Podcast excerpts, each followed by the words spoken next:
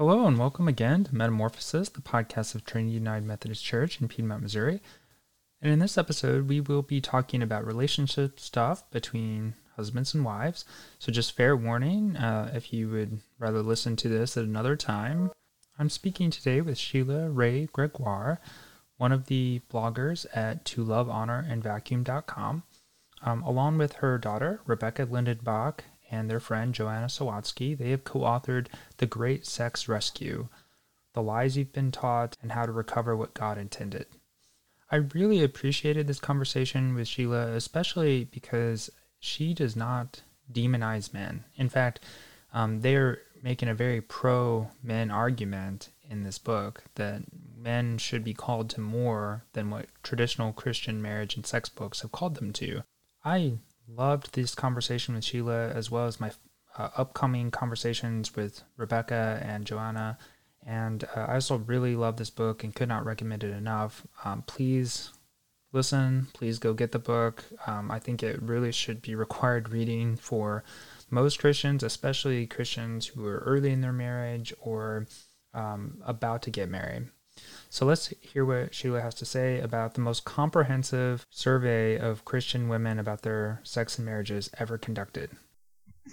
Yeah, so I have been blogging since 2008. I started writing for magazines and I did some speaking and I wrote some small books in the early 2000s. And then I launched my blog to love, honor, and vacuum when you feel more like a maid than a wife and a mother in 2008. And I was mostly doing like the mommy stuff, you know, housework and marriage and parenting and all that. And slowly I started noticing that whenever I posted on sex, I got a lot more traffic. And my husband and I um, speak at marriage conferences, and we always did the sex talk because I'll talk about anything. It really doesn't bother me. And he's a doctor, so it just was a good fit. And no one else ever wanted to do the sex talk. So we started getting pushed in that direction. And uh, in 2012, I decided I would write a book about it. So I wrote The Good Girl's Guide to Great Sex, and my blog has slowly morphed into more and more how do we have a healthy biblical sexual ethic and how do we experience real passion in our marriages. So that's what i've been writing about. And it's been it's been a lot of fun. I've discovered a lot. I've learned a lot. Because i never thought i would like you don't grow up thinking i know what i'm going to do. I'm going to be the sex person. Like that's just weird right? So and to make it even weirder my daughter and son-in-law work for me too. And so rebecca and i do our podcasts together about sex all the time. And she's one of my co-authors on my new book. So we it's just a weird thing all around. Um, but one of the things that we were really noticing, probably about two years ago, was that it didn't matter how much healthy teaching I gave, people still had the same issues. Hmm. And um, and we asked the question: Is there something else going on? Because you can add healthy stuff upon healthy stuff, but if the foundation is rotten, it's not going to fix it. And so, what we decided to do with our new project is we surveyed 20,000 Christian women. It's the largest survey that's ever been done, um, looking at their sexual and marital satisfaction, but specifically looking at are there certain teachings in the evangelical world that are causing women's sexual satisfaction and marital satisfaction to plummet? And if there are, how can we reframe those teachings so that they better reflect Christ? And that's what we're trying to do. And we, we it, it, was really interesting what we found in that survey. So we turned it into into a book, which is a really fun read and very validating, I hope. So Yeah, good. And that book comes out in March of this year, correct? Yes, March 2nd. Okay, yeah, that's very exciting, I'm sure. Yeah. Um, so let's go ahead and, and, dive into talking about the book then. So you surveyed 20,000 women. I'm assuming those are um, readers of your blog who maybe responded to a survey through your blog a minority were. We tried very, very hard to get them not all from my blog because we didn't want to, we didn't want all people who have been reading what I've been saying for years. So we had lots of incentives for other people to share the survey uh, link. And so less than half were from my blog, which we were happy about. Oh, yeah. good. Yeah, that is a very huge survey sample. So why were women your main focus in particular? Um, well, something that I call the orgasm gap, and I hope I'm allowed to say that word, but um, basically, when when you ask men, about 95% of of married guys, you know, reach climax almost always or always during a sexual encounter. But the corresponding number for women is only 48%. So that's a huge gap. And we do believe there's always going to be a, a, a slight gap just because of biology and hormones and all kinds of things but it shouldn't be that high. and so what we were looking at is okay, what is causing this gap in evangelical women and how can we bridge that gap? Gotcha. Okay, and so and hence the great sex rescue. um, so why does sex need rescuing, and what are we rescuing it from? Well, I think that a lot of women and a lot of couples say that you get married and you think sex is going to be this amazing thing. And then we just encounter all kinds of problems. I know that was certainly our story. Um, when when my husband and I got married, we did everything right. We did what we were supposed to do. We were both virgins on our wedding night.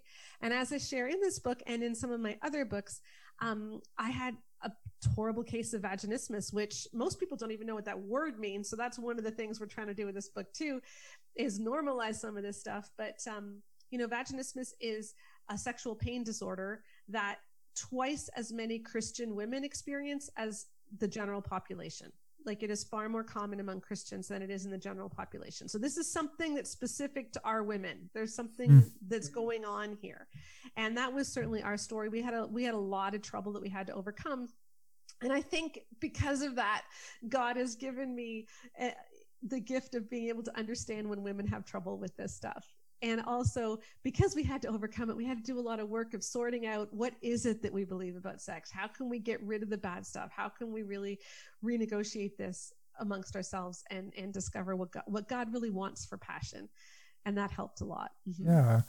Yeah i'm glad you say that what god wants for passion you know because i think that especially among christians and, and this may be some of what you found in your survey um, we tend to want to separate you know the spirit from the body you know the spirit's good the body's bad and then by extension well sex is bad sexual desire or satisfaction is bad you know it's something we should feel kind of guilty about or apologize for.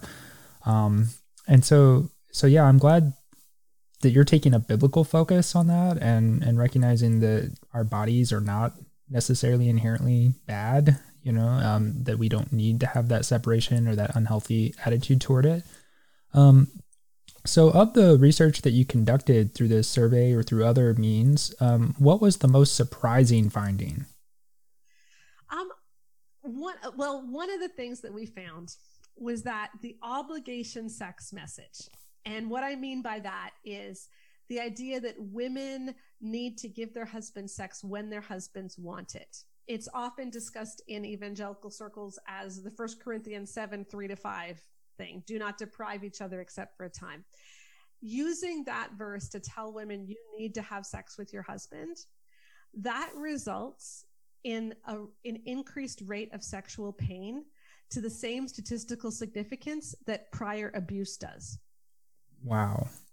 So telling women you're obligated to have sex with your husband has the same statistical effect on her sexual pain rates as if she had been abused. Now, I am not saying that's as bad as abuse. Okay. Like if you've been abused, that has so much trauma, has so much that goes into all kinds of different areas of your life. And I'm not trying to minimize that. But what I am saying is when it comes to sexual pain, it's it's statistically the same. Sure. Yeah. I mean, I, I think that's such an eye opening mind blowing point, you know, that again, you're not minimizing the trauma of, of sexual abuse, but rather you're kind of lifting up, so to speak, the trauma of that obligatory sex message, you know, and I've mm-hmm. certainly heard that many times. Well, I want because it's not that I don't believe those verses; it's just that I don't think they say what we think they say. Sure. So let me, let me, let me deconstruct them a little bit. Um, if you if you're if we're going to say that those verses imply that we we are not supposed to deprive each other of sex, it begs the question: What is sex?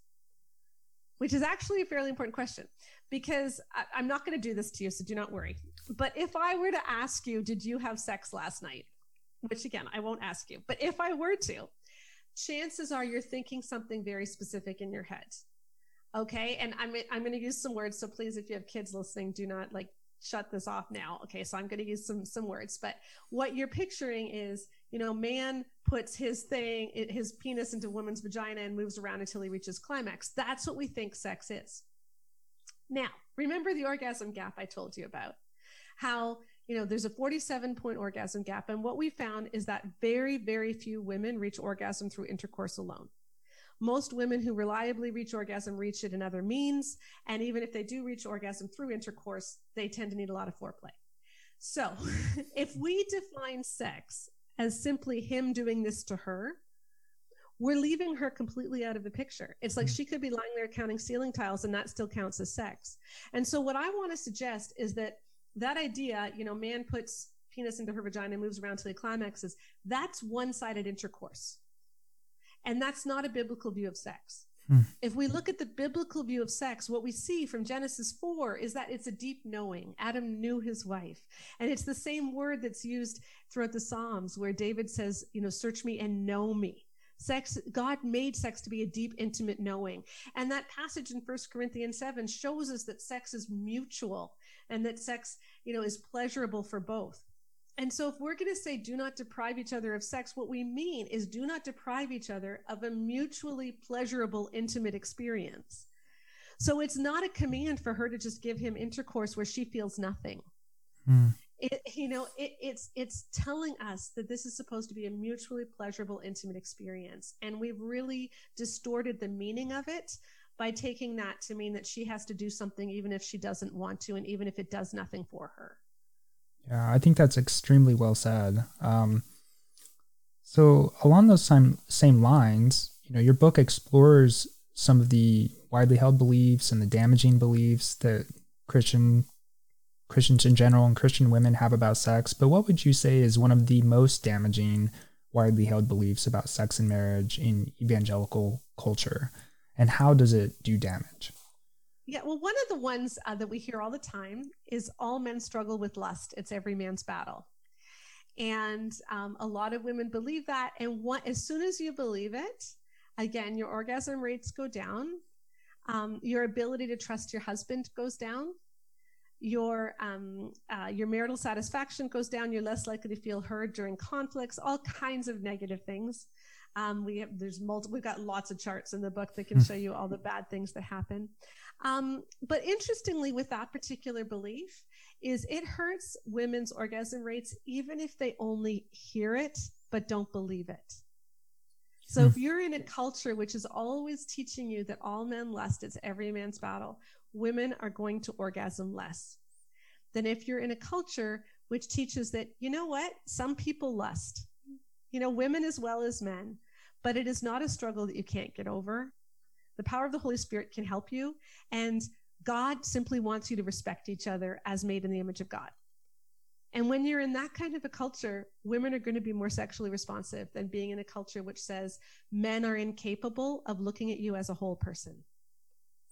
Wow, that's so well put. Um, you know, I, I appreciate the allusion to every man's battle. That's you, it's probably not an exaggeration to say, um, I don't want to put words in your mouth, but it's probably not an exaggeration to say that you are now fighting every woman's battle against every man's battle.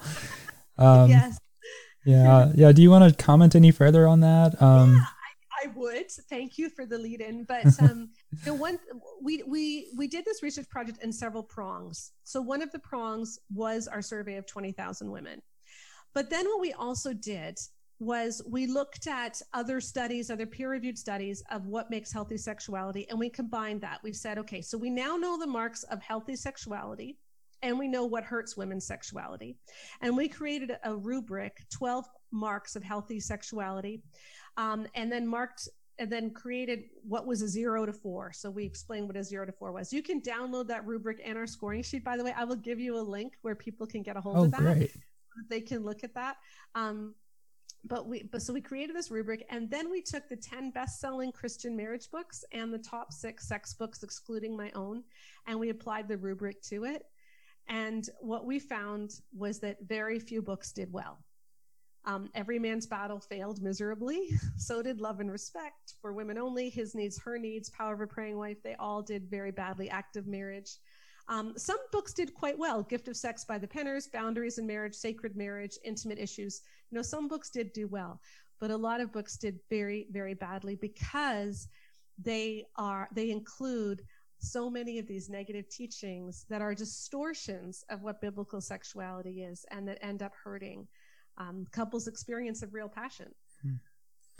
Yeah, I mean, I, have done the, I've read the Everyman's Battle book and done the study, and it's been several years.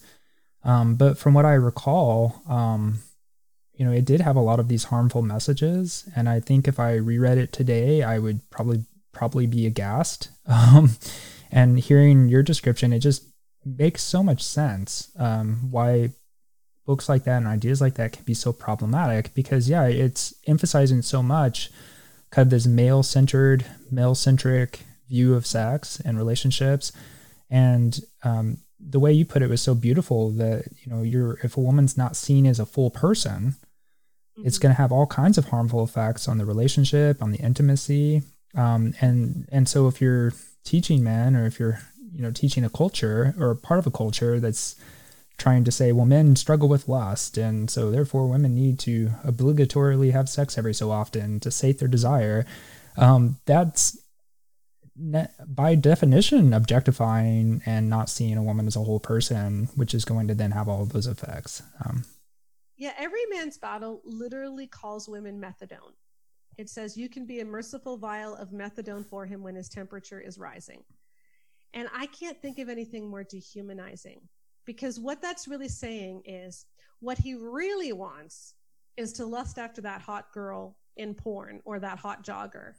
But what he'll do to be sati- satiated is he'll have sex with you. So he'll get what he doesn't really want, but it'll make it okay so that he doesn't have to take what he really wants. And that's just such a horrible message, you know? And interestingly, um, part of what we looked at in the Great Sex Rescue and, and as we talked about some of the focus groups that we had with women exploring more how this affected them. But in the book, the solution to lust is to bounce your eyes. So it's to make sure that you never look at a woman. But if you remember the story of Hagar in the Old Testament, here is a woman, she was she was Sarah's handmaiden and probably most of us know the story, but Abraham was promised this child. This child wasn't coming. And then Sarah suggests, Why don't you take Hagar, my handmaiden, and have a child with her? Abraham does. Now, if Hagar was the servant, she likely had no say in that. She, she would not have been able to say no. And so she goes in with Abraham. She has Ishmael. And then when Isaac, the child of the promise, is born, um, Sarah insists that Ishmael and Hagar get kicked out. And and so they go and they end up in the desert. And Hagar has an encounter with God. And she is the one to whom scripture gives the honor of being the first person to name God in scripture. And she says, she calls him the God who sees me. You know, that is Hagar's name for God. This woman who had been sexually abused, who had been dehumanized, who had been used in every way and then discarded. And she says, He is the God who sees me. And that is God's heart for all of us, for women and men, that we be truly seen. That is what intimacy is. And when you look at Jesus' encounters with women, it's amazing how he sees them. He talks to the Samaritan woman. He sees the woman who is bleeding and picks her, picks her out of the crowd. He sees women. And yet every man's Battle says, don't see women. Hmm. Bounce your eyes ignore them, avoid them. Instead of saying the way through lust is to respect women and to see them as fully made in the image of God. Yeah, that's so very well said. Um, yeah, and I think that it might be helpful too, or at least I've found it to be personally helpful to distinguish between attraction and lust. Um, mm-hmm. I think it, it's in the book The uh, Good and Beautiful Life, if I recall correctly, by James Bryan Smith. But he talks about lust and says, you know, he tells an anecdote of him and his brother walking along the beach, and they see this very beautiful woman in a bikini jogging or something, um, and or walking by, and they kind of look at each other like, "Wow!" And then they continue their conversation, you know. And he says, you know, this I tell this story to illustrate that it's only natural that we will be attracted to other people or recognize other people's attractiveness and beauty.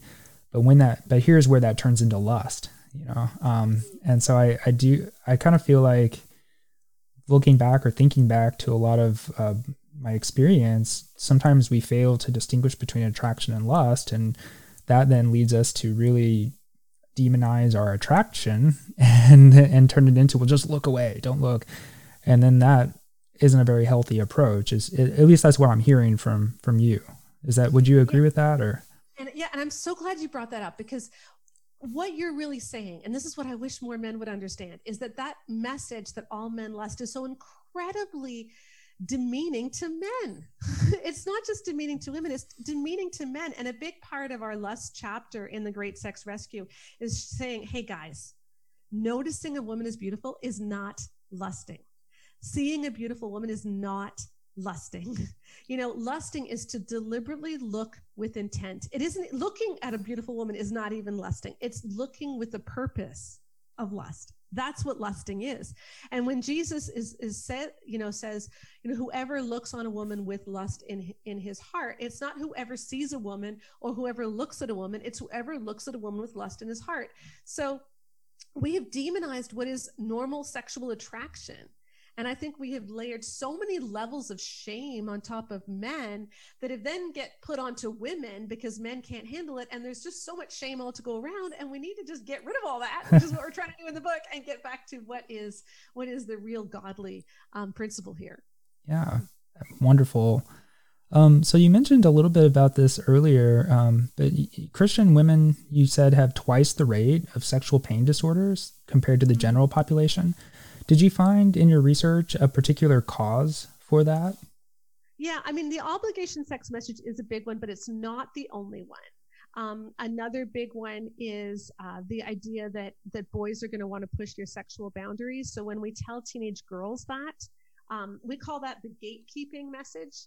Uh, where and, and we teach this to girls all the time you know boys are going to want to push your sexual boundaries so you got to be really careful when you're making out because he's not going to be able to stop and um, when we tell girls that, again, what we're doing is we are making any kind of sexual interaction as a negative, dangerous thing for her. Now, I do believe that we need to figure out our sexual boundaries, but that should be a message that's given to both girls and, and guys, not just to girls. And it should be recognized that if a guy is pushing your sexual boundaries, that's a red flag and that's not healthy. But instead, what we hear is this is something which all boys do and so you are responsible for stopping it. Mm. and we talked to so many women who said you know that their experience when they were teenagers and dating is they would get into this makeout situation and the guy would be enjoying himself. He's having a great time. But in their heads what these women what these young girls are thinking is okay is he getting out of control yet? Should i stop it yet? Should i stop it yet? And so it's almost like they're outside of their bodies watching what is going on, trying to stay in control. So they train themselves to always be in control. And then when you get married, that doesn't stop. And so it's like these women have never figured out how to get aroused, how to let go, how to just enjoy things because it's always been something which is threatening where they have to stay in control. And that's a big problem that a lot of women have, and it's not easy to get over. Yeah, that, that makes perfect sense. I mean, you're, you're not going to be able to um, have a satisfying sexual experience if you're really uptight and, and not relaxed. And um, and that that makes perfect sense the way that we give that message well you've got to be in control and you've got to watch out for this. And we put it all on girls. And i, I agree completely. It really should be uh, a message we deliver to both boys and girls. That, you know you both need healthy boundaries and you both need to establish those and respect those. Um, so, so you begin uh, the book, The Great Sex Rescue, by saying that one of the big problems leading to terrible sex is that we define sex wrong. And you talked a little bit about this earlier, um, but do you want to expand on what you mean by that? That we define sex wrong? Yeah, and I, I yeah, I already I already talked about how we see it as as just intercourse, but I do want to say too that um, when we talk about sex as something which a guy needs and that sex is mostly intercourse, what often happens is that she feels guilty if she is not enjoying things the way he is. And then she feels guilty if she needs something else. And so we tend to see sex from a very um, from a guy's point of view. Like both men and women see sex from a from from a boy's or a guy's point of view. So we think this is what is supposed to feel good, and anything else is extra. And she doesn't want to be selfish by asking for what's extra. Hmm. Um, and we we have a lot of stories in there on how women feel very very self conscious if they if they need something more and especially when you're first getting married i think of it like when you're first married it's kind of like you have this huge bank account to draw on hmm. because everyone's excited about sex. It's like the honeymoon sex this is going to be great. It's very unlikely she's going to say anything if she doesn't enjoy it because she's going to feel awkward. She's not going to know what to say. I mean how do you tell him what you want when you're not even sure what you want? Everything is just so awkward. But hey we're finally doing it. So she doesn't say much. And then slowly the bank account dwindles because you're using all this goodwill. And five years, 10 years into it, she's just sick of it because it doesn't do anything for her. So even though she was excited at the beginning, if it doesn't do anything for her, she's lost that. And yet, if instead we can help people to understand from the very beginning that it's not just about him achieving climax. It's about both of you figuring out what feels good to each other. And that's a learning process. And it is going to be awkward, and it's okay for it to be awkward, but it isn't selfish for her to want something else. Then instead of just diminishing that bank account, we're going to be building into it right? Even if she doesn't, even if it takes her a couple years to figure out the orgasm piece or whatever, if she feels cared for, if she feels like he's trying to work at this, then things are going to work. But because we tend to see it from a male point of view, often she doesn't say anything and then she ends up really resenting sex later. And he's like, Why doesn't my wife ever want me? I wouldn't have gotten married. I wouldn't have signed up for a sexless marriage. Um, but you know, a lot uh, we we deal with this too but what is our definition of a sexless marriage we often talk about marriages where sex happens you know less than 10 times a year or never with different definitions but if you've had sex twice a week for 10 years, right? So that's what, a thousand times? And she's never orgasmed. She's had a sexless marriage. Mm. You know? and and I, I think we need to start understanding that it, that mutual piece is very important. Yeah, definitely. Um, so what I think I hear you saying is sex is really intimacy. Um, you know, it's really about connecting with someone, communicating with someone in a very vulnerable, open way. Um, you know, whether that's that doesn't feel good, that does feel good, or I need something else here. Um, and you know, you mentioned earlier, you know, the women often don't know. Um, you know, especially if they've been uh, imbibing some of these messages we've been talking about. Um, you don't know what you don't know, and so then if you don't even know what you know you have this idea that intercourse is one thing um, you know that it's a, a, passive act on your part and an active part on the man's part and mm-hmm. uh, and that's not enough but you don't know that that's okay for it not to be enough. I mean you can see where the difficulties would spiral. Yeah that's this is really fascinating. You are uh, blowing my mind in in a lot of good ways. Um, so we talked a little bit about oh go ahead. Let me, let me just deal with that for a second I'm Generation X. Okay, so I grew up with Happy Days, the Happy Days to come. I don't know mm-hmm. how like you may that might have been before your time, but the the Richie Cunningham, who is kind of like the all American boy, a teenage boy.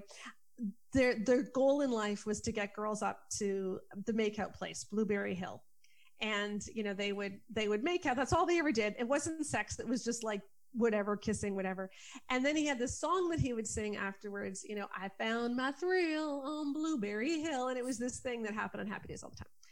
And, you know, we got thinking about this as we were looking at what why a lot of women don't know what they want and why sex doesn't feel good for a lot of women. And I think it's because we've missed the progression of what sex is supposed to be. So if you think about it, there is a natural progression to arousal, right? Like you start out just holding hands, then maybe light kissing, then it gets deeper kissing. You know, you start touching each other in various ways. You maybe you bring you start trying to arouse each other in various ways, and then you get to intercourse. And the, the, the key thing is that those things build on each other. But as Christians who who have a biblical sexual ethic, you know, we don't want to have sex until we're married, and so you try to stay away from things that might naturally lead to sex. And yet what happens then is that you get married and you go from zero to 60 right away and you skip a lot of steps. You know, the, why is it that we don't want teenagers making out? You know, it's not because we think kissing is a sin necessarily, although some people might think that, but it, it, it doesn't tend to be that. It's because we know that if you kiss for long enough, you're going to want to do something more.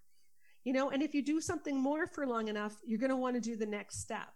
And so we just need to be careful there. And I totally understand that and totally support that. But we still need to remember that sex is a progression. And the reason that making out was fun for a lot of teenagers is because it wasn't going anywhere. They could just enjoy making out. So they would make out for like two hours and it felt amazing and you were all aroused and everything, but then you stopped because you weren't going to have sex. Like that's what Happy Days was about, right? Again, I'm not trying to say all teenagers should make out, but I think we need to realize that um, when we skip steps, she is never going to understand how to listen to her body Hmm. Because when you make out, your body tells you, okay, now I want to be touched. And when you're touched, your body tells you, oh, now I really want to be touched in this particular place or in this particular way. But the reason she can't tell him what she wants is because her body has never had anything to tell her because they skip right to sex before she's aroused. And so what we're trying to say is we need to bring that that arousal piece and we need to figure that out as a couple. You know, you need to figure that out. Even if that means that when you start marriage, you go back to step one and you do things really slowly and deliberately. Um, or if you've been married for 10 years, you still go back to step one and you say, you know what, let's try this again and see if she can figure out how to listen to her body so that her body is saying, yeah, let's do that. Because sex is never going to feel very good unless she's able to listen to her body. Yeah, absolutely. And, and I'll throw out too, um, that you know men can listen to women's bodies too you know um. I've, and just kind of reading people and feeling their energy and and kind of you know figuring it out and, and obviously communicating as well um. So we talked a little bit about the the books uh, other books that you looked at as part of your survey and your research um.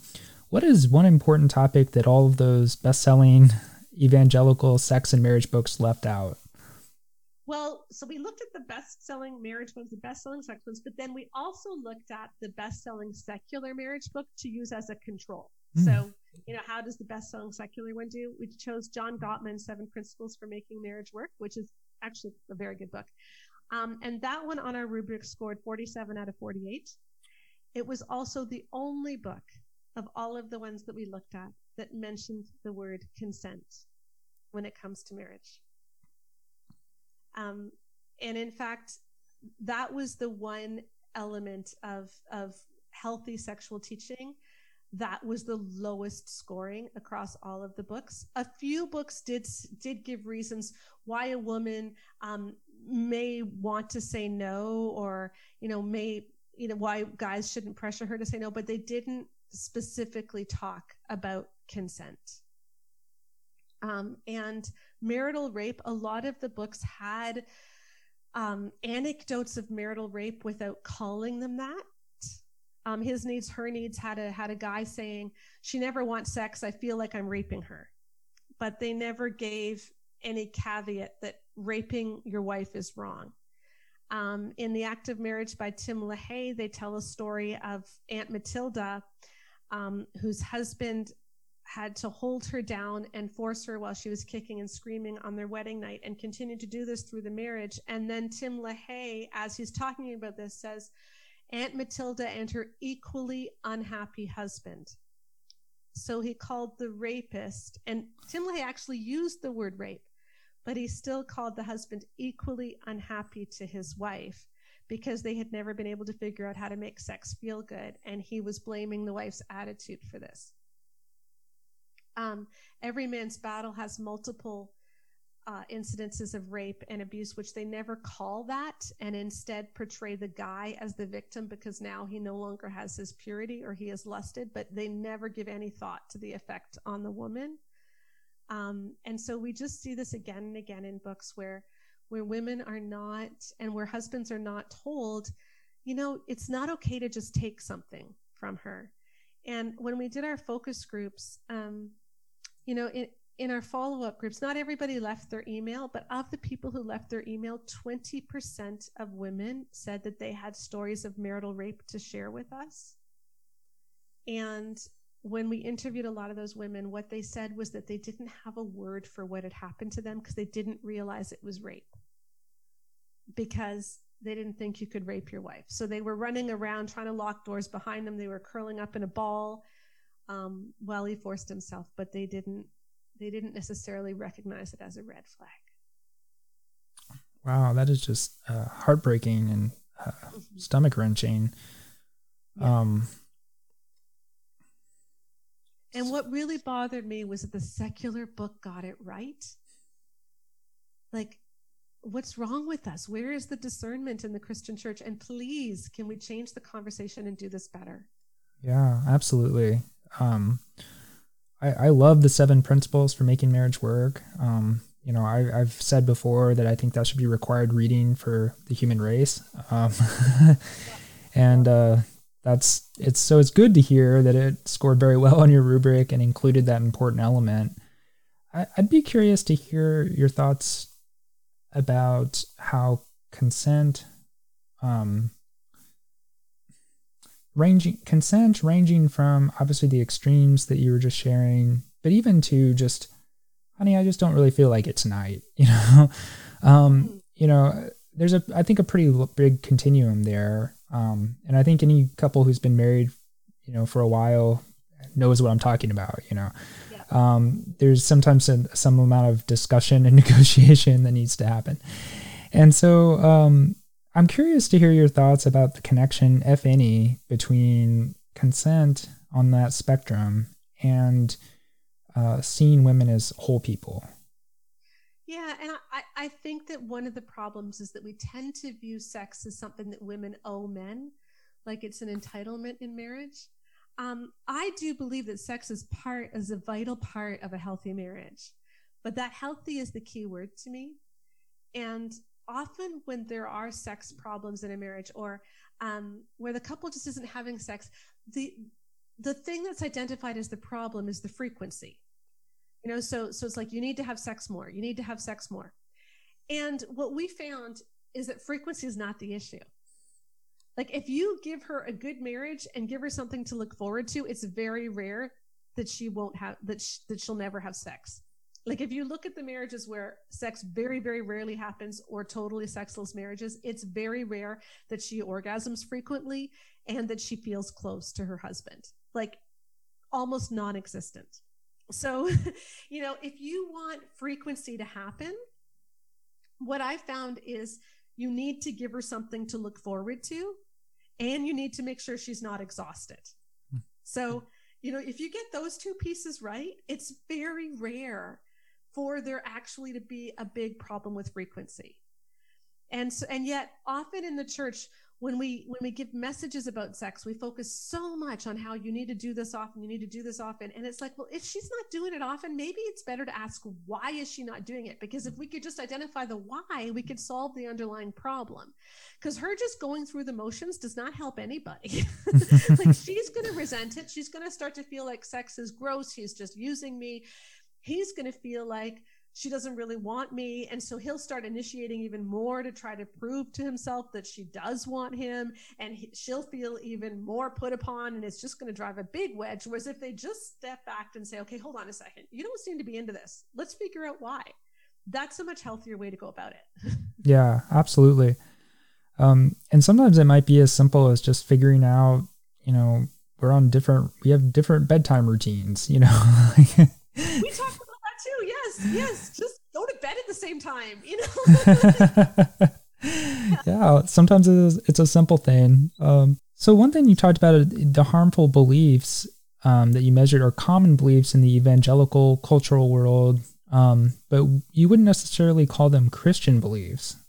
Um, so, what would you say are Christian beliefs about sex, and how are those different from those common beliefs in evangelical culture? Yeah, so a big part of what we're trying to do in the book is to take the things that church people say a lot and that end up hurting couples and then reframe them in a way that we do think is biblical. So, for instance, something that we say all the time is if your husband is typical, he has a need you don't have. Okay, that's Emerson Eggerichs love and respect, right? Meaning that if, you know, in a typical world, she doesn't want sex and he does. Now, if we say that long enough, then women are just going to hear, I don't want sex. That girls are going to grow up thinking sex is for boys and not for me. And then we wonder why women have no libido. so it would be a much healthier thing to say, you know, God made us as sexual beings. You know, and some of us feel more of a desire for sex than others, you know, and often men more than women, but not necessarily, you know, and sex is a good thing in marriage. And let's see how we can, um, as married people, awake our sexuality so that it is something which is life giving in our marriage. You know, there's something which is a much more nuanced way of looking at it, but which is also far closer to what the Bible says. And too often, the things that we say in Christian circles, like all men lust, um, like men are visual, you know, people are visual. you know, often men more than women, but not always. and we like looking at beautiful things, but we should never judge people only on the outside. And we should make sure that we treat everybody with respect right? Like you can take these things that we typically say, but you can reframe them so they point back to Jesus as the source of our health. And so they point us to intimate, healthy relationships. And that's what we're hoping to do because often, you know, what we do in the Christian world too often is we make men sound like pigs and we make women sound like the solution to men's pigginess. And quite frankly, none of that is very sexy. That's well put. Um, so, what is your hope for the book as a whole? Is there a way to, to reframe the way that the church talks about sex that it, so that it's healthier? I sure hope so. I really do. That is our prayer. Like, like I said, I, I've been blogging for so long. I've been giving all this great information, you know, how to initiate sex, how to spice things up, how to make it feel better. And everybody still has the same issues, right? And so what I'm hoping is that we can put to rest all of these negative teachings. And we're hoping that because this is such a large survey, you know, because this has actually got some real data behind it, that people will pay attention and they will realize, okay, what we've been saying hasn't been working. And we need to figure out how to stress what is healthy instead. And I, am just hoping there's a sea change in the conversation. I think the time is right. I think people are realizing how toxic this is. I think people really want marriages that are fun, and uh, and and and you know, if you've been in a sexual rut, to realize, okay, maybe it's not my fault. Maybe I just grew up with some of these really bad messages, and if I can just get rid of them, we can find real freedom. I think that's a good, hopeful thing. And I really believe the book, as much as it just talks about all these terrible things the church has done. It's actually quite a hopeful message. It's a fun read. I mean, it's almost like watching a train wreck in some ways. Like you can't look away. It's like, oh, it can't get worse. Oh, it can't get worse. Oh my gosh, it's Aunt Matilda. Like it's, it's just so bad. But then it's like, no, wait, but it doesn't need to stay this way. And so I'm hoping people feel validated, people feel seen, and people feel like, okay, we actually can put this behind us. We actually have a roadmap now and maybe in the future when more books are written they won't make the same mistakes. Yeah definitely. Yeah i like to say that the the world is the way it is because we made it this way. And if we made it this way well we can make it a different way. Um, and obviously having education and information and a roadmap can help us greatly in that that effort. Um, sheila is there any anything else you want to to tell people and want them to know about the book or about your work um, besides where they can buy it and, and all of that yeah, well, you can find it anywhere books are sold. Great Sex Rescue releases March 2nd. Again, if you want to download our rubric of 12 marks of healthy sexuality and, and our scorecard for different books so that you can also apply the rubric to stuff that you're reading, I think that would be wonderful. Um, I'll give you the link that you can share uh, to people Great. that are listening. Um, but I do blog every day at ToLoveHonorandVacuum.com. We have our podcast that goes along with that where we, where we deconstruct a lot of these teachings and try to point to what is healthy. So um, join me over there and be part of the community. It's a pretty big one, and we have a lot of fun. Wonderful. So. Thank you so much, Sheila, for your time. I really appreciate it. Yeah. Well, thanks for having me. Okay, that was a great conversation. And I just want to reiterate a couple key points. First of all, go buy the book. Uh, second, I think it's so important, as Sheila pointed out, as we talked about, to reframe sex as intimacy, because when we do that, um, just so many good things flow from that. Um, I also think it's really important to reframe our ideas as Christians about healthy boundaries. You know, we often think of boundaries as uh, things that we uh, are saying don't do or don't do to us or around us, um, but they can also be asserted you know we can also assert this is what i want you to do you know this is what is intimate or is not intimate for me um, this is what uh, feels good or doesn't feel good this facilitates having the time and energy and closeness necessary versus this does not facilitate those things um, and so i think this book goes a long way and this conversation even goes a long way toward helping us to rethink some of the narratives that we have imbibed through evangelical subculture and American culture in general, really, and uh, find a better way forward. You know, no matter what may or may not have happened in our past, when we know better, we can do better.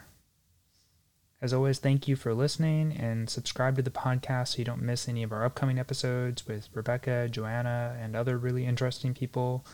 Um, and rate and review us wherever you listen. Thanks.